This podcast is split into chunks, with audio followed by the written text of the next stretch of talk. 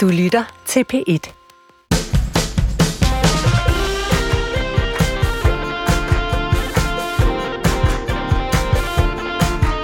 Du lytter til en highlight special af Ugen Forfra. Her får du et mix af historier fra tidligere programmer, hvor Huxi Bak og Amanita Amanda Kåre har forskellige gæster på besøg for at hjælpe dem med at give ugen nye overskrifter.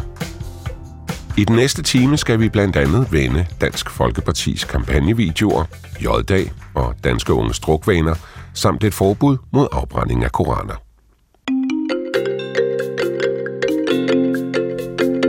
I august præsenterede regeringen et forslag til et forbud mod at brænde eksempelvis Koranen. Og det blev til en samtale om ytringsfrihed, da ugen forfra i oktober havde besøg af dommerfuldmægtig Nina Palesa Bunde. Hør her, hvad hun sagde. Vi skal lige nå en enkelt tur mere forbi øh, åbningstalen. Fordi Mette Frederiksen sagde nemlig også sådan her. Danmark er et land, der taler med stor røst i resten af verden. Der bliver lyttet til os. Det er en rolle, der forpligter, som ikke skal sættes over styr, fordi nogle få misbruger ytringsfriheden til bevidst at forhåne og provokere andre. I flere århundreder har kampen for demokrati og ytringsfrihed handlet om menneskers ret til at tale frit, tænke frit og skrive frit. Hvornår kom vi dertil, at selv forstandige intellektuelle nu forsvarer retten til at brænde andres bøger? Ja, jeg har lige to spørgsmål, øh, Nina, ja. som jeg øh, gerne vil stille dig. Det, lyder, det første lyder sådan her. Har vi retten til at brænde andres bøger? Ja. Hvis man spørger Mette Frederiksen. Ja. Hvem er det, der forsvarer retten til at brænde andres bøger? Mette Frederiksen har en oplevelse ja. af, at det er det, det her det handler om. Mm. Jeg har ikke set nogen tage andres bøger Mm. og brænde dem. Jeg synes også, det er omstændigt, fordi så skal man starte med at stjæle bogen. Så kan vi starte med tyveri. Så man skal Starte med tyveri. Ja. Øhm, og dernæst, ja, der kan også være husfredskrænkelser, og ja, der er mange ting. Brandstiftelse. Brandstiftelser, hvis de er gået ind i deres hjem og sat ild til den. Men, og det forvirrer mig rigtig meget, at hun siger det her, men det er jo et godt greb, Mhm. fordi det, det er jo noget, der intuitivt, og du kan også, jeg tøvede jo også, fordi juristen i mig var lige sådan, "Jamen, hvad du siger, Mm. intuitivt så reagerer alle jo ved at sige, ej, det er simpelthen ikke i orden, det du gør med andres bøger. Det er jo noget, de ikke har lyst til. Ja, det lyder så groft. Det lyder simpelthen så groft.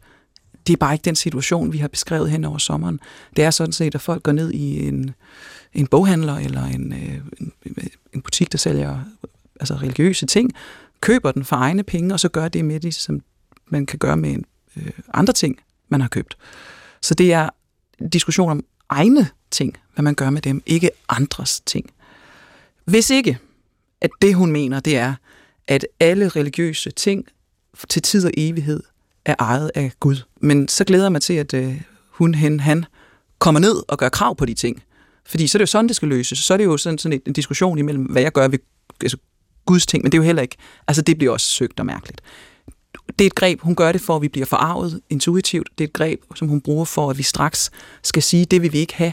I stedet for, at vi faktisk, faktisk får den substantielle diskussion, altså den dybe diskussion af, om vi vil have et samfund, hvor man må forhåne og tale øh, provokerende om Gud.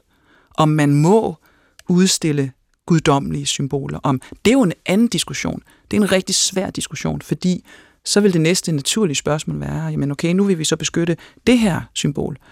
Jamen, jeg har store følelser for fodboldklubber. Hvad med de symboler? Jeg har meget store følelser for grundlov og lov. Hvad med det? Hvad med Dannebro? Man må jo sådan set, der er der et episk afsnit af Kloven, hvor Frank Vam får lidt tynd mave, og han udsætter Dannebro for en voldsom, Utilbørlig. Utilbørlig. voldsom brun og utilbørlig behandling. Den diskussion har vi ikke lige nu i samfundet. Vi har, den er faktisk blevet øh, altså lagt i koma af alle de fejlslutninger, der ligger fra regeringens side i den her diskussion, såsom at det er andres bøger. Øhm, og og det er rigtig ærgerligt, fordi vi skal tage den diskussion, om vi vil acceptere i Danmark, meget frisindede, øh, ytringsfrihedsladede Danmark, at man går ud og siger noget voldsomt om Gud, magter og ideologier. Med den pause, at man ikke må gøre det om mennesker eller grupper. Vi må ikke tale forhåndende om den troende gruppe, eller vi må ikke tale forhåndende om handicappet, eller øh, kønsgrupper, eller, eller personer på baggrund af deres øh, seksuelle orientering, osv. osv. Det er jo ikke den diskussion, vi har. Vi taler om, hvad man må gøre med symbolet på en religion, eller en magt, eller en guddom, eller en ideologi.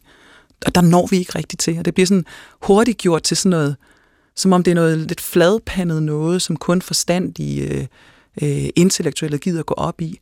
Øhm, og jeg kan bare, altså når man så begynder at tænke ned i det her øh, med, med utilbørlighedsloven, hvad den faktisk betyder, så har langt de fleste jo en holdning til, jamen hvad med dem, der elsker kongehuset? Skal vi, skal vi holde op med at behandle dem utilbørligt i cirkusrevyen? Øhm, hvad med minoriteter, øh, som jo hun jo også nævner, altså der kan jo være folk, som har brug for at have en ytringsfrihed, må den undertrykte minoritet, som den homoseksuelle mand, rive i en bog, som siger, at han kommer øh, til helvede, når han en dag forlader den jordiske jord. Altså, den diskussion når vi ikke til, fordi den stopper ved andres bøger. Men hvorfor stopper den der? Det, det er jo, øh, fordi det er sådan politikerne, jeg tænker ikke kun på Mette Frederiksen, som har været meget lidt til stede i den her diskussion, men, men også øh, de øvrige minister og ordførende, som jo i høj grad er blevet sendt ud for at, at, at dække den her diskussion. De bliver ved med at holde den på andres bøger. Handling er ikke en ytring. En anden, et andet faldsum i det her. Altså selvfølgelig øh, er en, en handling, altså en manifestation med kroppen, en, en, en ytring. Altså dem, der står på lægterne på fodboldbanen og bruger en bestemt finger i retning af, af, af en fodbolddommer, er det en ytring? Nå, men det er, også, det er også så, sjovt, så, fordi så det, jeg det, husker, at da, da, da hele diskussionen om det her med, er det en ytring, er det ikke en ytring, så var der en, øh, nu, nu øh, er hans navn fordampet desværre, det beklager jeg, men en, en professor, øh, som, som sagde, men altså i Menneskerettighedskommissionen, der står, altså der er defineret, hvad en ytring er. Og der står blandt andet, hvis man tænder ild til noget, det, jamen det er en ytring, og det, der er ikke, man kan ikke... Der er ikke nogen tvivl, jo. Det behøver man ikke at tvivl Der er jo ikke nogen, der er i tvivl. Og det er jo, det er jo ikke... så, men det har fyldt så meget diskussion, og det er også det, hun siger blandt andet, jeg tror, hun var i God Aften Danmark. Jamen, det er jo ikke, jeg ser det ikke som en ytring. Og, og der, der får hun koldstartet hele, altså hele diskussionen, og så er det der, vi går hen. I stedet for, at vi faktisk får vurderet, jamen hvad er formålet med det, I i gang i lige nu? Men formålet, siger de selv, det er at stoppe koranafbrændinger foran ambassader, som har øh, det mål at provokere også øh, ud over landegrænserne. Godt, så lad os diskutere det. Det, man har lavet, det er jo noget helt andet. Det er jo sådan en, en, en, en gudeklausul, hvor alle de guddommelige, de væsentlige religiøse symboler, altså alle de store religiøse symboler, de skal beskyttes mod al utilbørlig behandling. Det er jo noget helt andet. Men vi når ikke komme derhen. Det er en nålstiksoperation. Det er en nålstiksoperation, kirurgisk, præcis. Meget, meget præcis, også meget præcis skrevet. Og vi når ikke derhen, fordi når for eksempel jurister som jeg så rækker hånden i vejret og prøver så forstandigt, tak for det, nu, nu tager jeg den på mig, jeg føler mig truffet. Ikke? Det tror jeg godt, du øh, Ja, jeg føler mig truffet. øh, prøver forstandigt at forklare om det her, så bliver det jo næsten øh, himlet med øjnene sådan, det er jo andre bøger, det er ikke ytringer. Altså, hvad har du gang i? Eller, altså, så, så det er jo ikke det, nogen forstandige mennesker i det her land har talt om. Øhm, så det er jo en kæmpe Åh, oh, det tror jeg første gang, jeg bruger det ord. Kæmpe stråmand. øhm, fordi hun, hun tilbageviser noget, der slet ikke er blevet sagt. Men, men nu har, jeg tror, jeg vil godt våge den påstand, at du er en af dem, der har debatteret det mest her i de seneste uger, måneder. Øhm, har du, hør, skal jeg forstå det sådan, så du har en oplevelse af, at du virkelig skal bruge meget tid på at tilbagevise ja. øh, noget, en politiker har sagt mod bedre vidne? Ja. Altså, hvis vi tager lige de, top 4. Den første, den her, Danmark og Sverige står alene. Der er ikke, og så med Sverige. Uh. vi ved godt, hvordan det ser ud, når vi spiller fodboldkamp mod den. Ikke? Nå, mm. men vi står alene i Sverige. Det var forkert. Udenrigsministeriets opgørelse over det her havde fejl i sig. Man har situationer i Frankrig, Holland, Danmark, Norge, Sverige, USA, hvor man ser, at der bliver skændet, og det bliver tilladt, øh, religiøse symboler herunder Koranen. Så det var det, sådan det første store fald, som så er der nogle gange, de skruer lidt op og ned for det, fordi ah, nu er der lidt for meget uorden, og der er lidt for meget optøjer. Altså Frankrig er jo øh, ikke på grund af det her, men har andre årsager haft nogle optøjer. Og det er helt normalt, at man skruer op og ned for, hvad man kan gøre, og hvad man må, og hvordan man må demonstrere. Og det er også helt normalt, at en person som Paludan får at vide, når han står ved den franske grænse, du må ikke komme ind. Han er jo altså, tidligere straffet, blandt andet. Øhm, og, og derfor så må de jo godt sige til en fremmed statsborger, vi vil ikke have dig ind, samtidig med at deres egen statsborger godt må stå på den anden side af grænsen og skænde en koran. Der er en fransk mand, som tog en djævelmaske på, og så ikke nok med, at han satte ild til koranen, ret voldsomt i øvrigt, det er jo ikke noget, jeg synes, man skal gøre, men, men og så, så urinerede han også på det her. Øhm, og det blev han altså frifundet for, da sagen den, den uh, løb bort, eller løb, løb igennem i retssystemet, fordi man sagde, det havde han lov til som en, en, en politisk eller en kritisk ytring. Så det, vi har fået at vide i starten af den her, eller i, under den her øh, sommerdebat om koranlovgivningen. Det er forkert. Det er den første af den. Det næste, det er den her med andres bøger. Den har vi været godt igennem. Mm. Så det her med, at det ikke er en ytring, det skal man også bruge tid på. Så er det den her med, at man vil putte den ind i 110e. En bestemmelse, som fortæller os, og det skal jo give os ro for, så gør vi jo bare, som vi plejer, at vi heller ikke må brænde andre nationers flag. Det lugter jo lidt af det samme, ikke? Okay, vi må ikke brænde andre nationers flag, og vi må heller ikke brænde andres bøger. Det var åbenbart guderne stadigvæk. Der er bare det problem, at den bestemmelse har vi brugt to gange i historien. Og det var ikke i går, det var i 1934, hvor nazisterne rigtig gerne ville have beskyttet hagekorset. Den øh, gik igennem nåleøjet, fordi der var det ikke blevet til rigs øh, statsflag endnu. Øh, så den kunne ikke beskyttes. Det var ikke en anden nation endnu, det kom senere. Øh, og så var det Hammersejl-flaget i øh, 1936, man gerne ville have beskyttet. To øh, specielle ideologier med hver sit flag, som rigtig gerne vil have lidt mindre handlingsytringsfrihed, øh, og gerne vil have det forbudt. Og der var, dom i de, øh, og der var en dom i de to situationer. Så har vi ikke brugt det siden 1936. Øh, hvis man ser lidt over landskabet, så bliver der rigtig tit skændet flag i Danmark. Typisk i tilknytning til demonstrationer. Det kan være anti-Irak-krige, hvor folk øh, gerne vil gøre ting med USA's flag. Det kan være pro-palæstinensiske øh, demonstrationer, øh, hvor det israelske flag bliver udsat for ting. Og konkret er der også en sag fra Odense, hvor en gruppe palæstinensere brændte israelske flag af. Og øh, der opgår man altså påtale. Man kigger lige ned i loven og sagde, øh, skal, vi, skal vi sigte og tiltale de her? Nej, det skal vi ikke, fordi det her det er politisk ytringsfrihed. Så igen, man bruger et falsk, vil jeg mene, argument til at simpelthen kvæse hele den vigtige diskussion, der er om, hvad vi må i vores samfund som borgere. Men handler det ikke også om, Nina, at det, og det, det er jo selvfølgelig svært at svare øh, 100% ja til, mm. men det virker som om, at det, at det her sker, fordi det er en diskussion, som regeringen for det første ikke er interesseret i at have. Fordi man, man siger, men så er der nogen, der spørger, er det ikke bare fordi nogen har ringet? Altså har I ikke bare bøjet jer for 57 muslimske lande, som er blevet suret over det her? Nej, nej, nej, nej, det er sandelig noget, vi er kommet til at... Helt af os selv. Helt af os selv at tænke over, at det bør vi da egentlig. Og fordi det er umuligt for dem at forklare det, fordi det ja. ikke er den rigtige grund, ja. så begynder man at benytte de der taktikker. Jeg vil kalde det flood with confusion, fordi det skaber super meget forvirring. Ja. Det skaber også forvirring, når de siger, åh, men den der blasfemiparagraf, det er kun seks år siden, vi afskaffede den. Vi sniger den bare lige med ind igen. Vi har jo ikke engang opdaget, den var væk ind ad døren igen, ikke? Jamen, sidst vi brugte den, det var 1946. Mm. Altså, så, det, så de, de sniger det ind som det mest selvfølgelige, som om vi gik rundt i Danmark, og hver gang vi, vi gjorde noget blasfemisk mod en genstand, og det er der så blevet gjort igennem Danmarks historien. Så, så, så, så blev vi alle sammen fængslet og, og stoppet og fik bøder og så videre. Nej, sådan var virkeligheden ikke. Så det, det, det, det, det er sådan en form for confusion. Til gengæld så har jeg også en oplevelse af, at, at øh, der er et super stort forvirringspunkt i alt det her.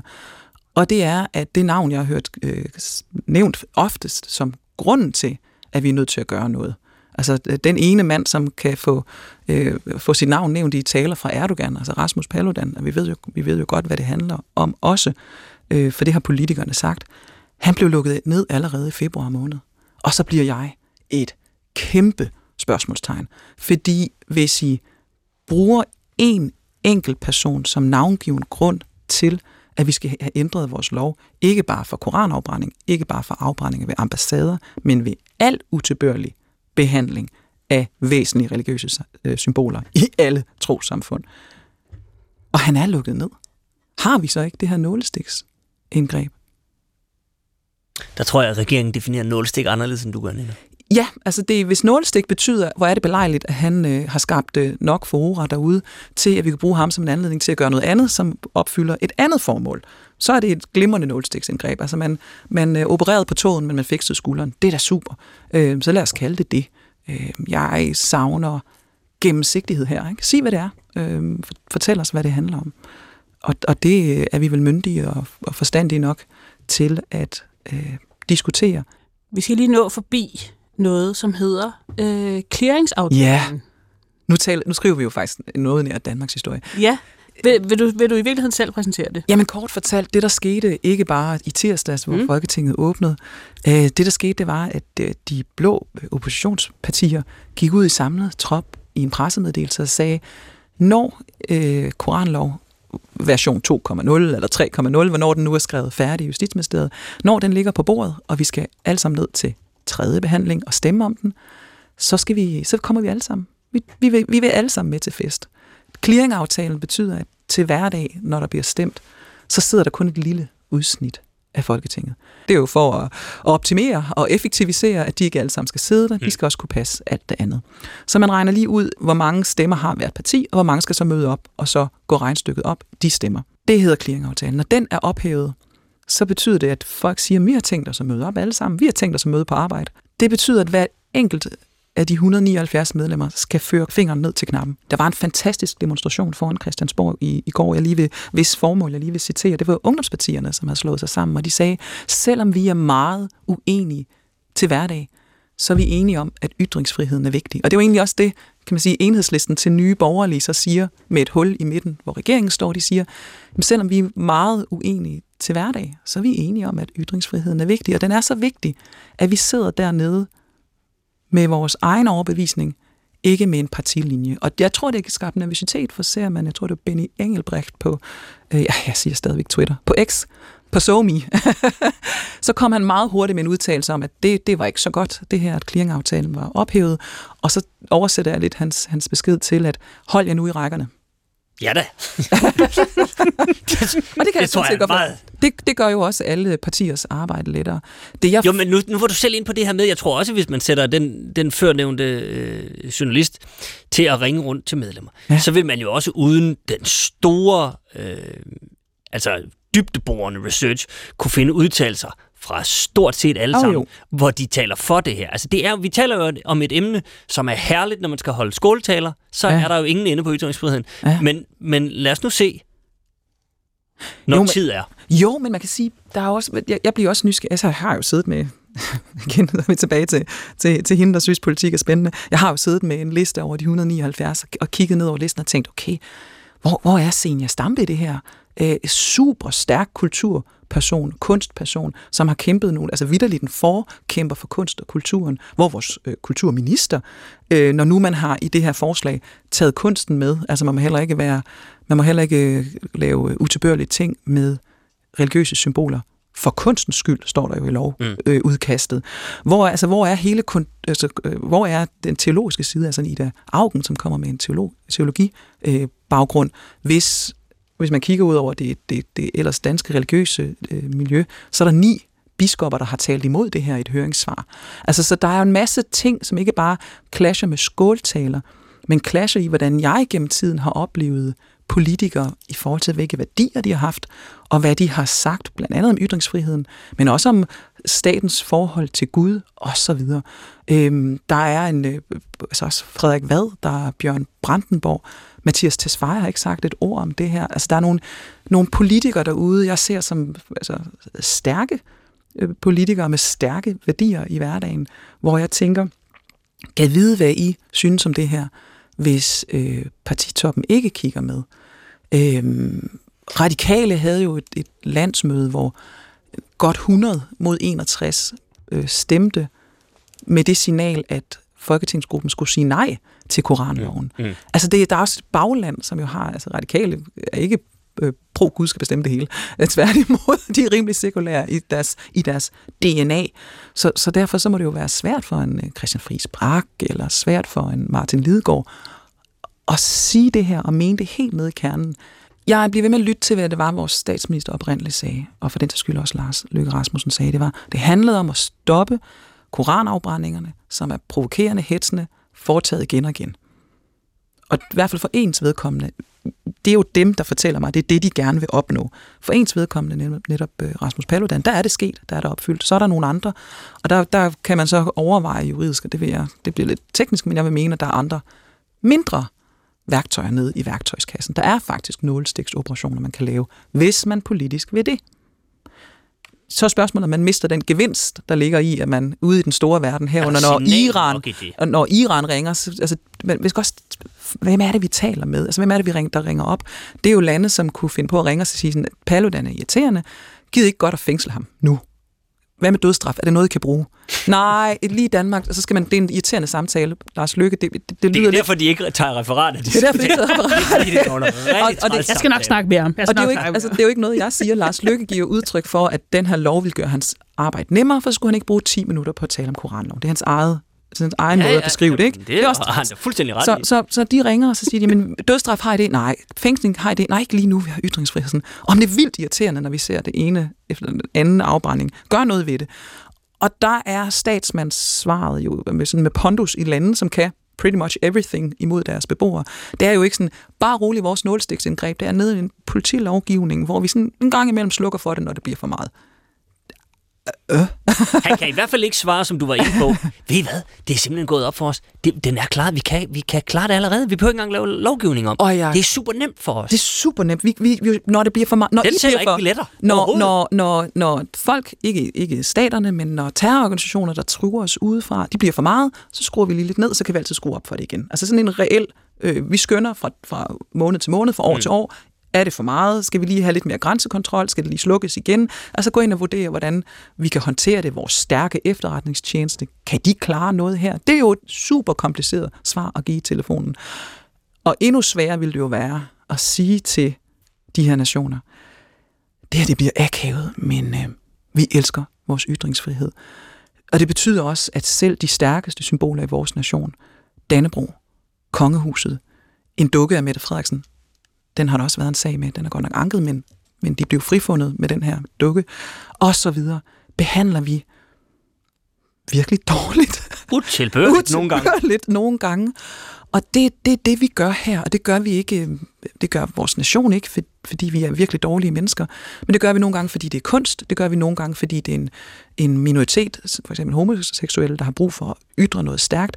Det gør vi måske, fordi vi også har politiske flygtninge bosiddende, øh, som er udsat for tortur og gerne vil, vil markere sig. Det gør vi måske også, fordi vi har unge mennesker, som gerne vil være rebelske og have et talerum.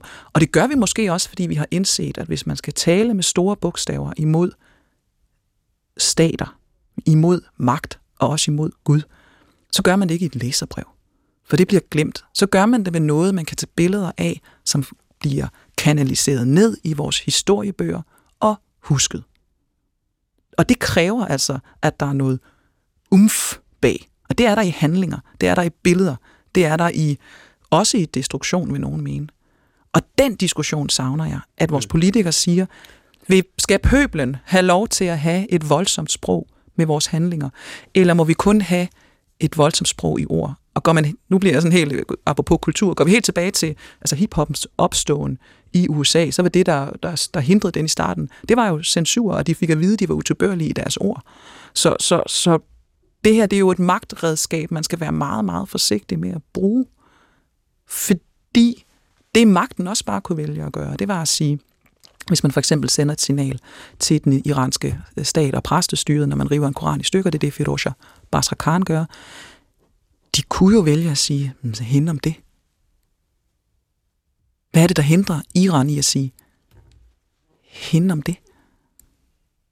Det er en en kvinde mod en hel stat. Ja. Det er de bare ikke vant til. Øh, Nej, det er de sandelig ikke vant til. Og vi har ja, også tænkt os at stoppe med det, faktisk.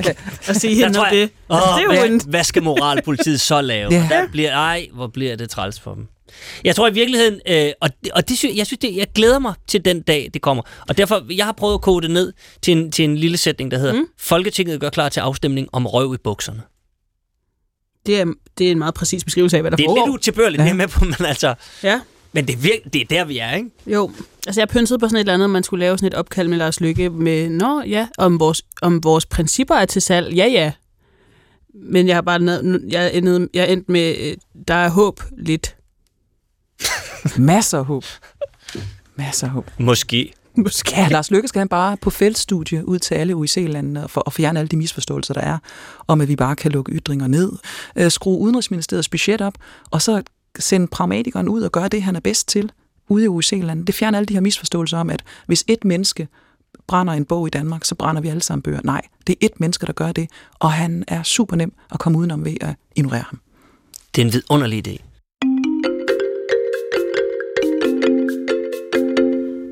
Du lytter til ugen forfras Highlight Special. I løbet af efteråret har Dansk Folkeparti delt flere rejs hjem kampagnevideoer på de sociale medier. Formand for Dansk Folkeparti, Morten Messerschmidt, fortalte om tankerne bag videoerne, da han i oktober gæstede ugen forfra. Morten, øh, for jeg har lyst til at sige et halvt år siden, sådan cirka, der var du ikke sådan den største tilstedeværelse på for eksempel Twitter. Nej. Og så lige pludselig, ud af det blå, jeg kan huske, jeg sidder en aften, og... og jeg husker det også tydeligt. Så pludselig, pludselig dukker du op, morgen. Og jeg tænkte, altså med, med nogle krasbørstige, og jeg vil gerne også sige, nogle af dem var ret sjove. Nå, tak. Øh, tweets, som det hed dengang. Jeg ved ikke, hvad man kalder det nu. Det er også ligegyldigt. X. Jamen, kalder man så nogle X's? Jeg tror, det, ideen er, at man skal sige, I just X'd i stedet for I just text. Men det er jo sådan noget, der Men det kan man virker, ikke på dansk. Det er det, jeg mener. Ja. Det dur ikke på dansk. Nej, man må lige sige til ham. Det er også lige. Jeg har X'et. Ja, ja, jeg er lidt X'et. jeg er lidt X'et. Sagen var i hvert fald, at du dukker op, morgen, og det ender med at blive nærmest en historie om, hvorvidt du er enten blevet hacket, eller har tændt for en eller anden bot, eller der ligesom fuld. bare... Der er også eller påstår, at jeg er beruset. Jamen, ja. Der er, ja. ja. Og jeg vil, jeg vil ikke være for fin til at sige, at jeg tænkte også, jeg er lidt i tvivl om, hvad der egentlig foregår. Prøv lige at forklare, hvad der, hvad der egentlig skete, mor. Rammen var, uh, det, vi talte, det er pinsen. Og, øh, og, og det er ikke, fordi pinseånden på den måde havde ramt mig. øh, men, øh, men, men Dot havde, havde prøver. Dot har jo bankens hvile, og jeg, og jeg sad egentlig og havde lavet, eller jeg havde lavet mad. Vi, vi, du sad og kedede dig. Det er meget klassisk. Ja, ja. og hun kom ikke hjem fra de der prøver. Det trak ud og trak ud og trak ud. Og jeg sad der og kedede mig, og så måtte jeg jo spise og sådan noget. Jeg havde egentlig ikke nogen planer. Og så kom jeg til, du ved, så sidder man og kigger sine sociale medier igennem. Og så pludselig fandt jeg den der Twitter, hed det jo stadig der. Og øh, som jeg ikke havde brugt i lang tid, fordi jeg egentlig synes, det var et lidt... Øh, Altså, det var sådan meget øh, ekstremt radikalt. Altså, hver, hver gang jeg overhovedet skrev noget, jamen, så var det bare mængder af møg, jeg fik tilbage. Mm. Øhm, og så tænkte jeg, okay, nu har jeg en hel aften. Nu, nu, nu gør jeg det. Nu, nu går vi ombord, og så prøver jeg at anlægge den samme stil, som dem, der skriver mod mig. Øhm, og sådan med en blanding af lidt, øh, lidt, lidt skarp retorik og grovkornet humor. Og det, det brugte jeg så en aften på, og fik vel sendt en 800 tweets. Øh, jeg skal lige for du fik noget fra hånden. ja, men du ved, når jeg, jeg har et, et stort feed, øh, og følte lige pludselig ja. en ubendig trang til at kommentere på mange forskellige Jamen, forhold, ja. og udforskede øh, den, den uudgrundelige verden af GIF øh, som jeg synes var enormt festlig. Hvis man følger for eksempel Europakommissionens øh, nyhedsfeed der, så er der jo helt vildt mange ting, hvor det er enormt sjovt bare at lægge et eller andet sjovt gif ind som, kommentar. Som, ja. som kommentar ikke? Og til, til, til P1's lyttere, som muligvis ikke ved, hvad en GIF er. Så vi taler et billede, nogle gange et lille billede, der kan bevæge sig. Et lille billede, der ja. bevæger sig. Lille bitte, bitte, bitte, meget kort film. Lige præcis. Ja. Øhm, for eksempel som et nyt udspil, jeg kan ikke huske, hvad det handlede om, fra von der Leyen, kunne man sagtens kommentere med billedet af en atombombe, der detonerer. Det, det, det gav god mening. For eksempel. så så, så jeg, jeg havde en fest øh, den aften, og så kom jo hjem, og øh, så lagde jeg telefonen fra mig. Og så dagen efter, så kunne jeg jo se, at der var en hulens masse beskeder og folk, der havde interesseret sig for det. Og siden har jeg så været på Twitter, og, og det, der så i dag hedder X. Ja. Men det jeg også har fornemmet, det er, at siden da, det må, så siden pinsen, er I også øh, som parti, føler jeg, og der må du rette mig, hvis jeg tager fejl, men det virker som om, I er gået mere sådan til stålet ja. på sociale medier. Jamen, det er jeg glad for at blive bemærket. Det har været en del af min strategi. Altså, mm. jeg, du ved, jeg, jeg blev formand for Dansk Folkeparti øh, sidste år i 2022, den 22. januar. Ja. Øhm, og så havde jeg lidt travlt i år 2022. Ikke? Der, der var både en forsvarsforbehold, der var en, der var en borgerkrig i mit parti, der skulle stoppes, der var et folketingsvalg, og der var også en lille retssag. Øhm, så jeg havde ligesom tallerkenen fuld, synes jeg. Men, øhm, men så da vi kom ind i, i det nye år, øh, og kunne lægge alle de der øh, strabasser bag os, så havde jeg jo faktisk en drejebog, jeg havde gået og skrevet på, i forhold til, hvordan jeg godt kunne tænke mig, at partiet kom til at fremstå. Og der, der er det at være øh, mere til stede øh, på de sociale medier i bred forstand, og har en plan for, for alle de forskellige kanaler. Øhm, det, der er fem, vi, vi arbejder på, øhm, som, vi, som vi så løbende vil implementere. Og der, der begynder vi at, at nærme os noget af det, jeg havde forestillet mig nu. Mm-hmm. Det tager jo noget tid. Altså, det gør det jo altid, når man, når man skal ændre en organisation. Så mm-hmm. tager det noget tid. Jamen, ting tager tid. Ja. Men, men jeg synes, I er på den store klinge nu, og mm. I har lavet nogle øh, kampagner. Øh, vi skal høre en af dem lige om lidt. Jeg kunne tænke mig på lige, altså hvem, hvem laver dem? Hvem skriver dem? Hvem udtænker dem? Har I sin gruppe? Nej, det er primært mig, der udtænker idéerne. Og så øh, har jeg nogle folk, som... Det havde jeg nemlig på som, Så har jeg en lille, en lille gruppe af begavede grafikere og så videre, som, øh, som nogle gange siger, ret, ret ofte siger, at det der, Morten, det, det, det er crazy. Det, det kan vi ikke. Øhm, Hvad har de, prøv lige at komme med et eksempel, hvor de har sagt, Morten, det der det er for crazy, det kan vi ikke. Øhm, øh, nej, nej, okay. En, en, forleden dag for eksempel, der, nu, nu det her det er meget mere kedeligt, end du regnede med, men det var et eksempel. Der fik jeg sådan en idé, du ved, da, da regeringen kom med sit øh, folkeskoleudspil, som meget ja. handler om at skabe mm. ro, i, i, ro i klassen, om vi skulle lave sådan et animeret gruppemøde, hvor vi i gruppen sidder og råber i munden på hinanden, øh, og så en af vores folketingsmedlemmer siger op, rejser sig op og siger, nu må jeg have ro i det her lokale, ligesom i folkeskolen. Altså, skulle man lave det? Og der er nogen, der mener, at det ville måske give et billede af, at, at, at, at vi var lidt for, øh, for barnagtige til gruppemøderne og sådan noget. Men det, det, det, det er et bare tro, det var rigtigt. Ja. Altså jeg, vil, jeg vil hellere høre det eksempel, hvor du begyndte at fnise, da du kom i tanke om det. ja, ja. Nej, fordi det kommer. Okay. Øhm, bare vent. Altså, jeg har hele pipelinen frem mod jul øh, er legnet op. Øhm, så, øhm. Jeg skal, altså, det er meget... Jeg, jeg kan godt lide, at du som formand tager det på dig, og gør reklamekampagner. Men jeg synes, det er enormt spændende og enormt ja, det sjovt. Jeg. Og også at øh, jo se, hvad, hvad, hvad, der, hvad der er muligheder, altså hvordan teknologien den, øh, den udvikler sig. Øh, det synes jeg er spændende. Altså især spændingsfeltet mellem, hvad man skal arbejde på, på, på Insta og Facebook som øh, real stories eller opslag. Altså, hvordan den generiske øh, øh, mulighed for at komme ud til folk er, er størst. Det synes jeg er spændende. Ja. Jeg arbejder lidt med geotargeting i øjeblikket. Jeg er øh, helt sat af, øh, men altså fint. Ja, men det synes jeg er sjovt, og det er virkelig noget af det fede ved at være formand, altså at man, øh, at man får lov til at boldre sig på mange... Jeg har, jeg, igennem min tid som næstformand og i politik har jeg jo lavet meget rugbrødsarbejde, mm. skrevet bøger og, og lavet aftaler og reformer. Det, det er slut nu. Det, er, nej, bare Insta. nu, nu er det bare Instagram. Ja. Nej, nej, jeg har stadigvæk et par bogprojekter i, øh, i, i ærmet, men, øh, men, men det at være formand og få lov til at inspirere og blive inspireret, både til politikudvikling, til SoMe, øh, til, til pressehåndtering og bygge organisation op. Altså at være en del af alt det, det synes jeg er enormt spændende. Okay. Lad os høre en af dem. Øh, ja. Fordi man kan sige, en ting er, at geotargeting og det ene og det andet, hvor skal man gøre det, men det er jo også indholdet, mm. det handler om. Lad os, høre, lad os høre en kampagne. Mm. Er du træt af homoer? Og er vantro? Hader du svinekød? Og ligestilling? Vil du have en krone til? Så rejs hjem. Det er jo meget øh, konkret kommunikation. Ja, det er... Sige. Det, hvad, det er hvad vil I med den her morgen? Der er jo nogen, som vi også talte om før, i forhold til uh, Hamas-sympatisører, der er kommet til Danmark, øh, uden rigtigt, at Danmark er kommet til dem. Øh, og øh, og øh, der synes vi egentlig, at tiden er kommet til, at man siger, at så er der jo altså gode valgmuligheder. Øh, der er folk i Danmark, som, øh, som hader homoseksuelle, øh, bare fordi øh, de mener, det er i strid med deres hellige skrifter. Der er folk, som ikke bryder sig om, at kvinder skal behandles og have samme rettigheder som, øh, som mænd. Øh, der er folk, der mener, at øh, samfundet skal indrettes efter, hvad der er halal og hvad der er haram. Øh, og det, det, det strider meget mod de, hvad kan man sige, fundamentale tanker, som, som Danmark hviler på i dag. Og der er det vores grundlæggende opfattelse, at de vil få en bedre tilværelse ved at være i Afghanistan eller Iran. Mm. Og det vil vi egentlig gerne hjælpe dem med. Okay. Altså, der er jo også... Jeg tænker bare sådan, hvordan... Hvis nu vi, hvis nu vi vender tilbage til, hvor vi kom fra øh, lidt tidligere med, at man... Det tit er en god idé måske at prøve at fremme en eller anden form for dialog, hvis man vil gøre noget bedre. Føler du så, at det her det er et indspark til dialog, mødes et eller andet sted i forhold til nogen? Ja, altså det her er i hvert fald en opfordring til de, tror jeg, rigtig mange muslimer derude, som er vant til at blive sat i hardcore med kriminelle, uintegrerede fundamentalister, og en opfordring til, at de kommer på banen. Altså, øhm, der er jo mange muslimer, som, øh, som for hvem troen og religionen er et privat anlæggende, ligesom det med kristendom er for os, eller i hvert fald mange danskere. Mm. Øhm, man går måske lige i kirke til påske, jul og pinse, og barnedåb og bryllup og sådan noget, og ellers så holder man det for sig selv. Sådan er der jo også mange muslimer, der har det. Øhm, og de skal være velkommen til at bo i Danmark.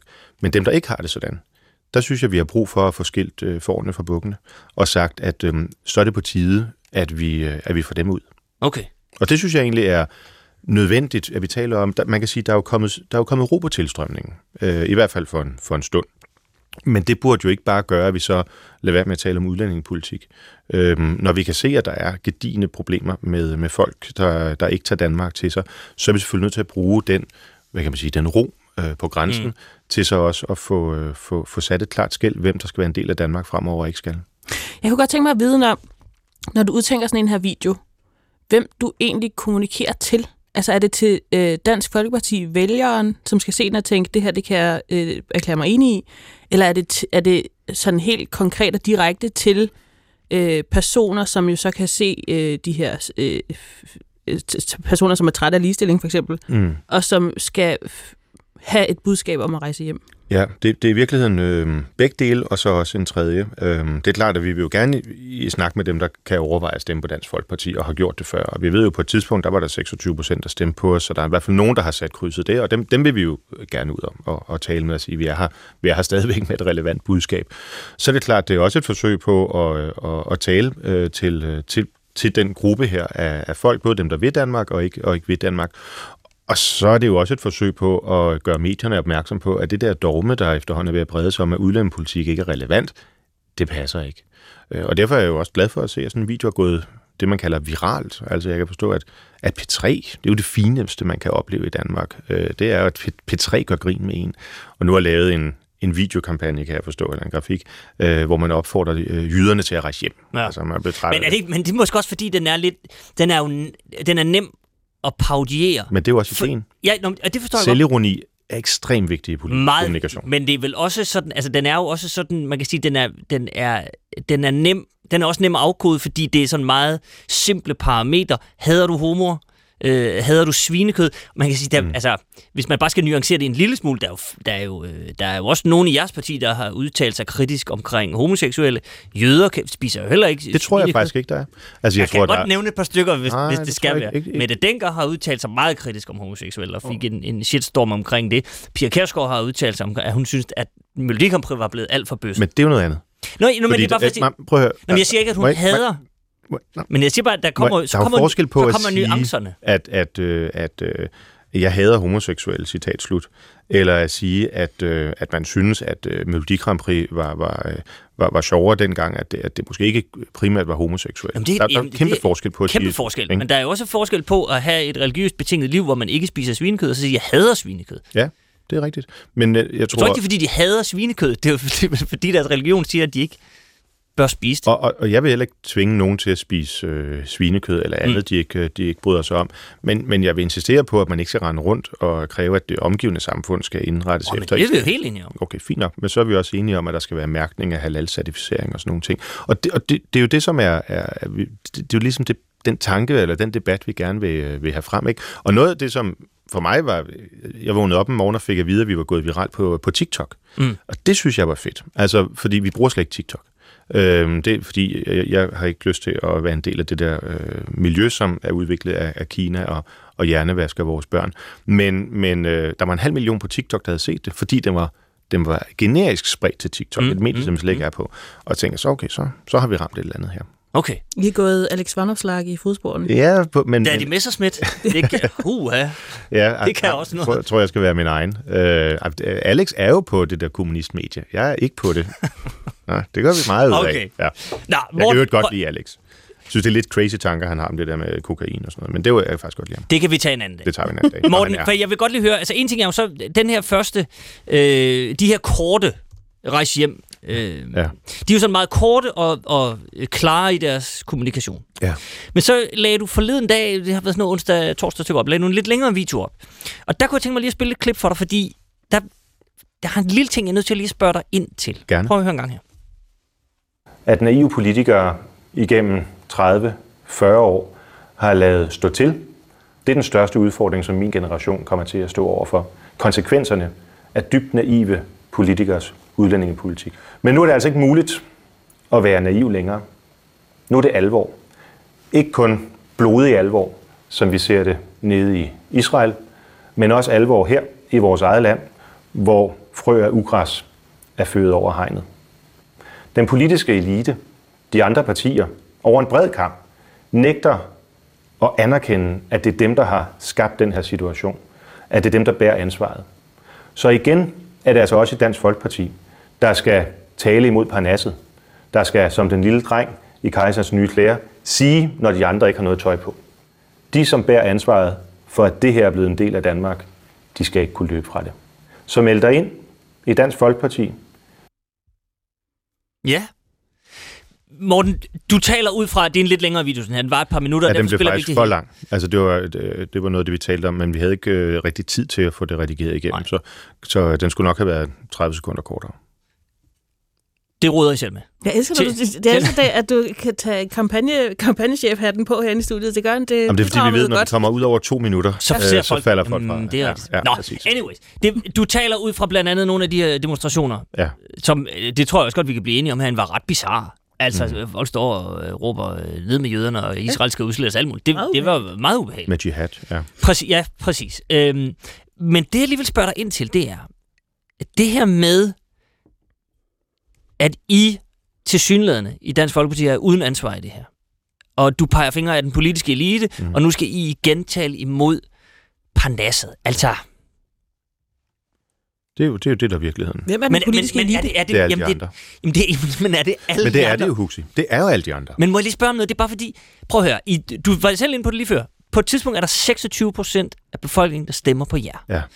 I har muligheden for at komme i regering, og I fravælger at tage ansvaret. I fravælger muligheden for at gå ind og påvirke det her meget aktivt. Men, og, og, og, Så, så, og, og du er formand for et parti på, Dam- på Danmarks Radio, var jeg lige ved at sige. Vi, det det da danske folk, Ja, ja, er også det. Men, men altså, og jeg ved at Pia Kærsgaard har jo også været i den her diskussion. Det, at I står som altså øh, den lille dreng, der peger på kejser, altså, om ikke andet, I, ja, I er der om ikke andet en voksen mand, der står i byen og peger på et eller andet. I, er- altså, jeg synes bare, er det ikke sådan lidt for let købt at Nej, sige, nej, overhovedet vi har ikke skyggen af Parnasset at gøre, vi er ikke elitære på nogen som helst måde. Tværtimod, fordi vi har jo advaret mod det her i snart 30 år. Øhm, at hvis ikke vi fik stoppet den muslimske indvandring, jamen så ville Mellemøsten komme til Danmark. Og det er det, der er virkeligheden i dag. Og hver eneste gang, hvad end vi har haft indflydelse eller ikke har haft indflydelse, jamen så har de andre partier været imod vores ønsker. Øh, vi har ikke kunnet rykke det, som øh, har været nødvendigt. Øh, alle de andre partier, for eksempel, de insisterer på, at de internationale konventioner, som er en daglig beskyttelse af kriminelle og terrorister i Danmark, at dem må der ikke rokkes ved. Og det er årsagen til, at Danmark står, hvor vi står i dag. Man kan så sige, at vi er ikke Sverige. Øhm, det, og, og det kan man så takke Dansk Folkeparti for. Men man kan takke de andre partier for, at, øh, at vi ikke har fået ryddet op i det her meget før. Det vi har foreslået fra begyndelsen af er jo, at man indretter udlændingelovgivningen, ligesom man har visumreglerne. I dag er det sådan, at hvis du vil være turist i Danmark, hvis du vil have midlertidigt ophold i Danmark øh, i, i tre måneder, jamen så er der nogle lande, hvor du bare kan komme. Hvis du kommer fra USA eller Kanada, Israel i øvrigt, jamen så behøver du ikke have visum. Hvis du kommer fra nogle andre lande, som vi har dårlig erfaring med, øh, det kunne være øh, Teheran, øh, Iran eller Saudi-Arabien, Dubai osv., jamen så skal du søge, og det kan være ret svært at få et visum. Så midlertidig ophold, der skal man søge, og der er der nogle lande desværre, nogle lande det lende- lette. Hvis du vil have permanent ophold, så skal, så skal alle behandles efter de samme regler. Og der er det bare, vi siger, at det vil måske være logisk, at dem, vi lukker ind på mere permanent basis, dem havde vi behandlet efter samme øh, vilkår som, som i visumloven. Mm. Der er nogle lande, hvor vi har gode erfaringer, og nogle lande, vi har dårlige erfaringer. Men Morten, nu ender vi i en, i en helt konkret sag. Det, jeg spurgte om, det var, om ikke I har, altså, har forsømt de chancer, I har fået til at tage magten, og måske endda, altså, man kan vel sige det sådan, I- så har I bare været dårlige til at, at være elitære. Mm. Altså, I har ikke taget, der, der var jo, den lå på den flade hånd. Ja, prøv at Værsgo, jeg er helt enig. regering. Vi skulle have gået i regering i 2015. Mm. Det advokerede jeg også for øh, internt i partiet, og det har jeg også sagt, al- al- lige siden jeg blev formand, at det var en fejl. Men selvom vi var gået i regering i 15, så havde vi jo ikke fået Lars Lykke og de konservative og LA til at tage de nødvendige skridt i forhold til at få lukket for grænsen. Altså vi havde stadigvæk kæmpet med alle de her ting, fordi de andre partier vil ikke tage det opgør med EU, med de internationale konventioner, med menneskerettighedssystemet osv.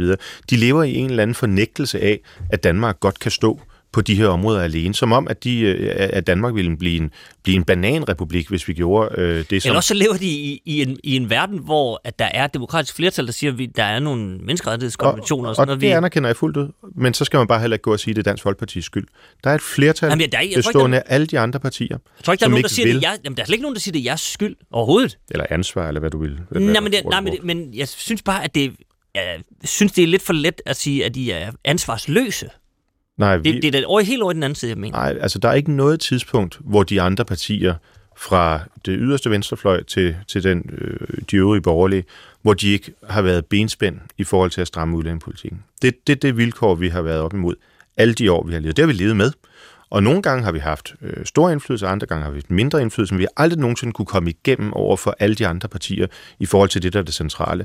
Altså prøv at tænke, hvis vi havde den samme frihed som øh, Canada, øh, USA, Australien, til at øh, bestemme, hvordan udlændingepolitikken skal være. Men der har alle de andre partier, fra de konservative LA til Enhedslisten og Alternativet, hvad det hedder, været enige om, at den endelige afgørelse på de spørgsmål, den skal deponeres ned i Strasbourg ved nogle dommer, vi ikke har valgt.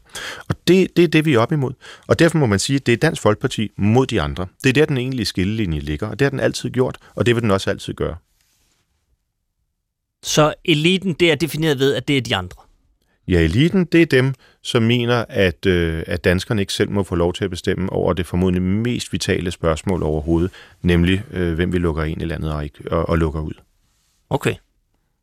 Morgen, vi har en lille øvelse i det her program, at, øh, at vi prøver at sætte en ny overskrift på. Jeg har skrevet en lille en. Ja. Jeg har også en lille en. Skal jeg starte? Ja, du må gerne starte. Jeg har hugget lidt noget for dig. må du gerne. Øh, jeg lavede en, der hedder øh, Daddy Messerschmidt går viralt, men boykotter kommunistmedie. Den vil jeg godt selv arbejde videre med. Det synes jeg er fedt. Hmm? Ja. Jeg tror ikke, du vil arbejde videre med min.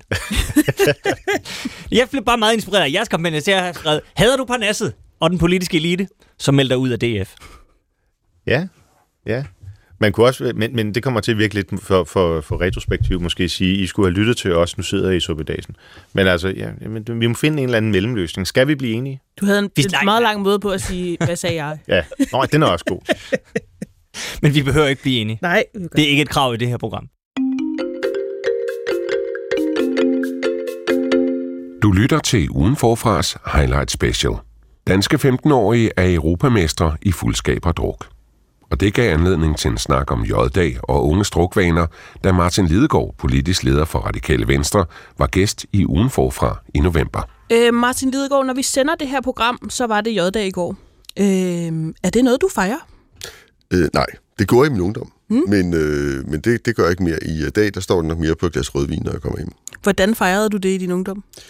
Jamen, der var jo de der, altså, øh, jeg ved ikke, om det stadigvæk er sådan, men når man gik i byen der, øh, da jeg var studerende, så øh, på J-dag, der kom de jo kørende ud øh, med julebryg, øh, og både på fad og flasker, og så væltede det ind der ved, ved 12-tiden, og så var der gratis bajer i, øh, i baren, og det var øh, som studerende, og øh, ikke havde så mange penge og sådan noget, så var det jo en kæmpe dag, at man kunne øh, stå der og så, og Gratis så drikke gratis, gratis fadøl og, og gratis julebryg, ikke? Jeg kan Øh, bare nævne en Større end juleaften, kan man, vil nogen Det vender sige. vi tilbage til. Ja, præcis. Nej, men jeg kan, bare, jeg kan huske, og det er et kort anekdote, da, da jeg var studerende og øh, også var ind over det der, øh, jeg, der havde jeg nogle år, hvor jeg spillede det, der hedder røvbalmusik på, på øh, lokale bar i, øh, i Aarhus Midtby. Og der kan jeg bare sige, at J-dag var den værste dag.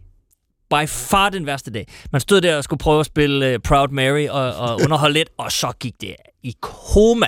Folk blev vanvittige.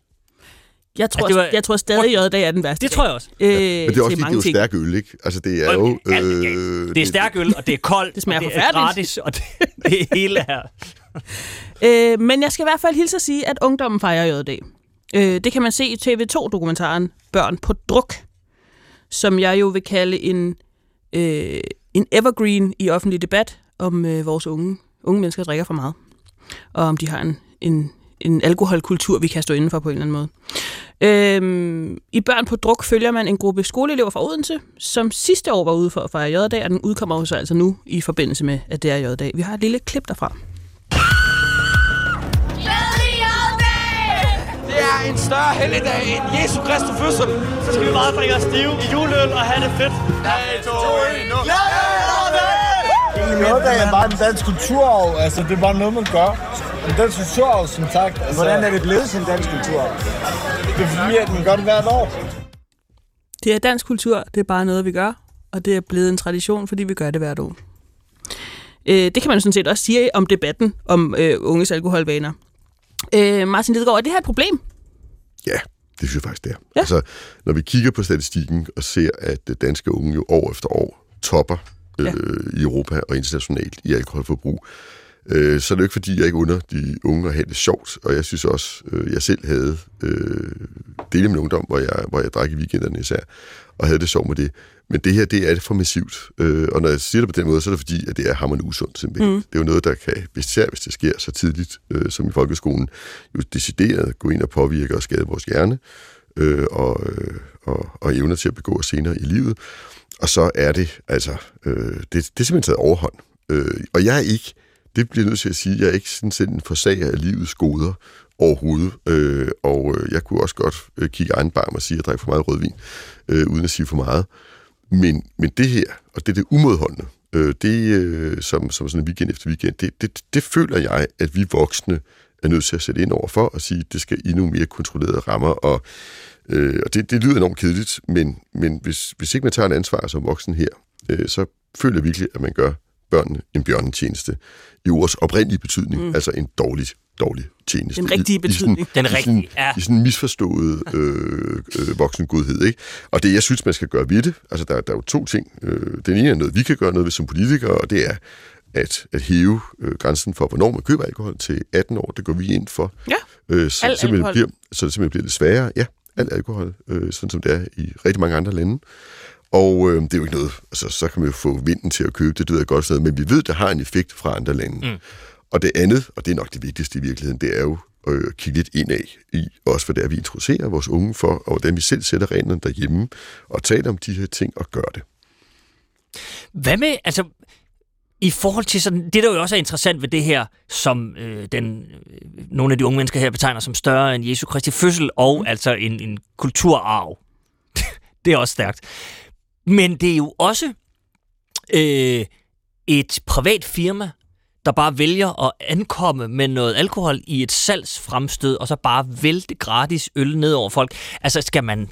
Nu siger jeg bare helt øh, gammelfartigt. Øh, bør man sætte ind der og sige, prøv at høre som privat. Hvis nu vi forestiller os, at, øh, at hash bliver legaliseret, og der så er nogen, der holder H-dag, i ja. starten af juni og bare kører rundt og deler joints ud, så tror jeg da også, man vil tænke, det er da måske lige... Eller Vegovi-dag. Lige, eller Vegovi-dag. Det er måske lige frisk nok. Altså, kan, hvad tænker du der, Martin? Nå, men jeg tænker, at øh, hvis ikke man regulerer øh, det her, øh, så vil øh, jo alle øh, selskaber med loven i hånd kunne lave den markedsføring, de vil. Mm. Hvis man lavede det, jeg foreslog, hæver grænsen til 18, så har man jo i hvert fald gjort det øh, kriminelt at give og sælge til børn og unge under 18 år, også øl, mm. øh, på sådan en aften her. Og hvis det er rigtigt, at det her det er folkeskoleelever, så er de jo langt under 18. Og så vil man i hvert fald komme rundt om det på den måde. Øh, det er jo svært, prøv at høre, det, der, der, noget af det værste ved at være politiker, er, at man skal kunne svare på alting, ikke? fordi noget er jo også rigtig, rigtig svært øh, og fyldt med dilemmaer, fordi jeg synes jo så på den anden side også, at som et liberalt menneske, at der skal være en eller anden frihed til at være ung, og at der skal være en frihed til at gå ud og have det sjovt og stå til søren og alt sådan noget. Og en gang imellem er det så forbundet med alkohol, og det er også fint. Men jeg må bare sige, at når jeg kigger på de her tal, og når jeg kigger på, hvad det gør ved vores unges helbred, så føler jeg også, det er lidt svigt ikke at forsøge at sætte nogle lidt mere øh, kan man sige, strikse rammer for, for den frihed. Øh, og og øh, som vi alle sammen ved, forhåbentlig, så kan man også have det super sjovt og alt muligt, uden at blive plakatstiv. Altså enten ved ikke at drikke noget, eller ved at drikke en enkelt genstand eller to. Øh, og, og det her, øh, det er jo netop også fordi, det er stærke øl, øh, ret voldsomt, synes jeg. Altså, jeg, jeg vil gerne lige læse et citat op, øh, hvor jeg selv kunne mærke, at jeg i den grad er blevet, at jeg nu holder med de voksne øh, i forhold til regulering af af alkohol for unge mennesker, fordi jeg kan godt huske den der følelse af, at det var en del af, at man ligesom blev overdraget noget kultur, øh, når man måske var lidt for ung til at købe det selv, men begyndte at drikke alkohol, og det føltes som det mest naturlige, altså øh, danske, ordentlige i verden. men den her fik mig alligevel lige til at rynke på næsen. Det er øh, Emil Stenemann, som siger, nogle gange får jeg bare lyst til at slå mig løs, og så kan jeg godt komme op og drikke de der 15-20 genstande på et par timer, og han er altså 15 år gammel. Jamen, det er jo helt forkert.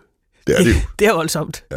Det er helt vildt. Prøv, der sker et eller andet. Jeg, jeg, jeg, jeg har læst en historie på det her også. Altså, fordi da jeg gik i folkeskolen i 70'erne, øh, og det ved jeg med sikkerhed, at der var øh, kulturen, der, der drak vi måske, mens vi var i folkeskolen. Jeg prøvede måske at blive fuld to gange, eller sådan noget, i hele min folkeskoletid, sådan for 11 år. Og jeg kastede op begge gange, og havde ikke specielt lyst til at prøve det igen. Så kom vi i gymnasiet, der drak vi markant mere men dog inden for, hvad vi mener rimelighedens grænser. Men når vi kommer op i, altså det i 80'erne og 90'erne, og taler med mine venner, der i dag er omkring de 40, der blev kørt drukbusser ud til skolerne og hentede dem, altså torsdag og fredag, med gratis shots og hele muligheden, ikke? Og så blev vi kørt rundt i sådan nogle partybusser, og så ind på øh, Crazy Daisy, eller hvad det nu hedder, det lokale diskotek. Og det er jo bare, altså, det er jo ikke rigtigt. Det tror jeg, alle kan mærke i maven. Det er jo bare ikke rigtigt, at det skal være sådan. Øh, det, det er i hvert fald langt over, hvad jeg synes er, øh, er klogt og fornuftigt, og, og øh, ja, vi bliver nødt til at tale om det, og selvom man kommer til at ryde, lyde virkelig, virkelig kedelig, og øh, med den store pegefinger, så, øh, så skal der være en balance i det her, øh, og den balance er der ikke i øjeblikket. Mm. Øh, og så ved jeg, øh, for det her diskuterer vi enormt meget i min familie, og jeg har en bror, stor, min ældste bror er læge. Han går langt længere end mig. Han, han vil sige, det er så farligt det her, så det skal... Og det er jeg så lidt træt af. Der er jeg sådan den mere liberale. Men så, så jeg vil nødvendigvis at se, at det lyder som om, man slet ikke må tage en bajer øh, som, øh, som ung. Selvfølgelig må man det. Men det der, det tager sig over. Men det er vel også sådan noget, når du siger det der med de der partybusser og det ene og det andet, der er jo også, så kan man sige, den nemme og, og øh, lige til højre benet er jo at sige, så må politikerne regulere. Men nogle gange skal man måske også sådan sige, men der er jo også øh, en forældrebestyrelse og, og noget på en skole, som måske kunne sige, prøv at høre, det der med, at der kommer en partybus og henter vores børn på skolen og kører dem på diskotek, ja. kunne det være, at vi skulle sige, at det synes vi faktisk er en dårlig idé? Ja, og husk, så er der også nogle forældre. Nå, men det er det, men det er der forældrene, altså, ja, der ja, sige men også nogle forældre derhjemme. Det er ja, ja, ligesom ja, den der skærmdiskussion. Altså, hvad, man bare sådan, nogle gange også undrer sig over, øh, altså hvor slappe nogle af os er som forældre, ikke? Umiddelbart. Øh, jo, jo. Jamen. Der, der skal der sættes nogle rammer. Altså vores, øh, vores øh, kære producer fortalte, som har gået i gymnasiet for en 10 års tid siden, fortalte i går om brækrummet til hendes gymnasiefester, som er et rum, hvor de elever, som har drukket for meget og skal kaste op, bliver sat med en spand, og bliver vendt, hvor de kan vente på deres forældre Det er jo en stor erkendelse af, at man har et problem, og samtidig ingen erkendelse af, at man har et problem hvis man dedikerer et rum til, at ja. unge under 18 kan kaste op, når de har drukket for meget. Ja, det er da klamt. Jamen, det er, meget det er danskhed, kan man sige. Det er kulturarv. Det er kulturarv, fordi vi gør det hvert år. Sådan er det. Jo, jo, og så kan man sige, altså vi har jo generelt, øh, jeg tror, der er jo også mange voksne i Danmark, ja. der nok drikker nogle genstande for meget, og øh, det kan jeg også sagtens finde på. Men vi er jo voksne. Det er også det, ligesom forskellen her. Vi er jo voksne, og, øh, og vi gør det så med, med øh, på en eller anden måde åbne øjne, øh, og nogle af os får kan, kan, kan få, altså der er jo rigtig mange, der får egentlig problemer ud af det, men øh, alle os andre, som, som bare måske drikker på genstand for meget, gør det dog med åbne øjne. Det her, det er børn. Ja. Det er bare lige det, vi skal huske. Mm. Det, det er os, der er de voksne, og det er os, der skal sætte de rammer, fordi det er børn, vi snakker om. Vil du ikke være sød at sætte en overskrift på, min ven? Det kan du tro. Jeg har lavet en, der hedder øh, Danske, dør, Danske børn på druk. Det er en tradition, fordi vi gør det hvert år. Den kører jeg.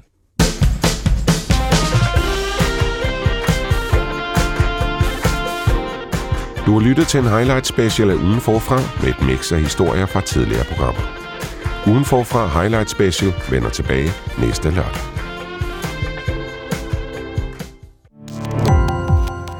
Gå på opdagelse i alle DR's podcast og radioprogrammer. I appen DR Lyd.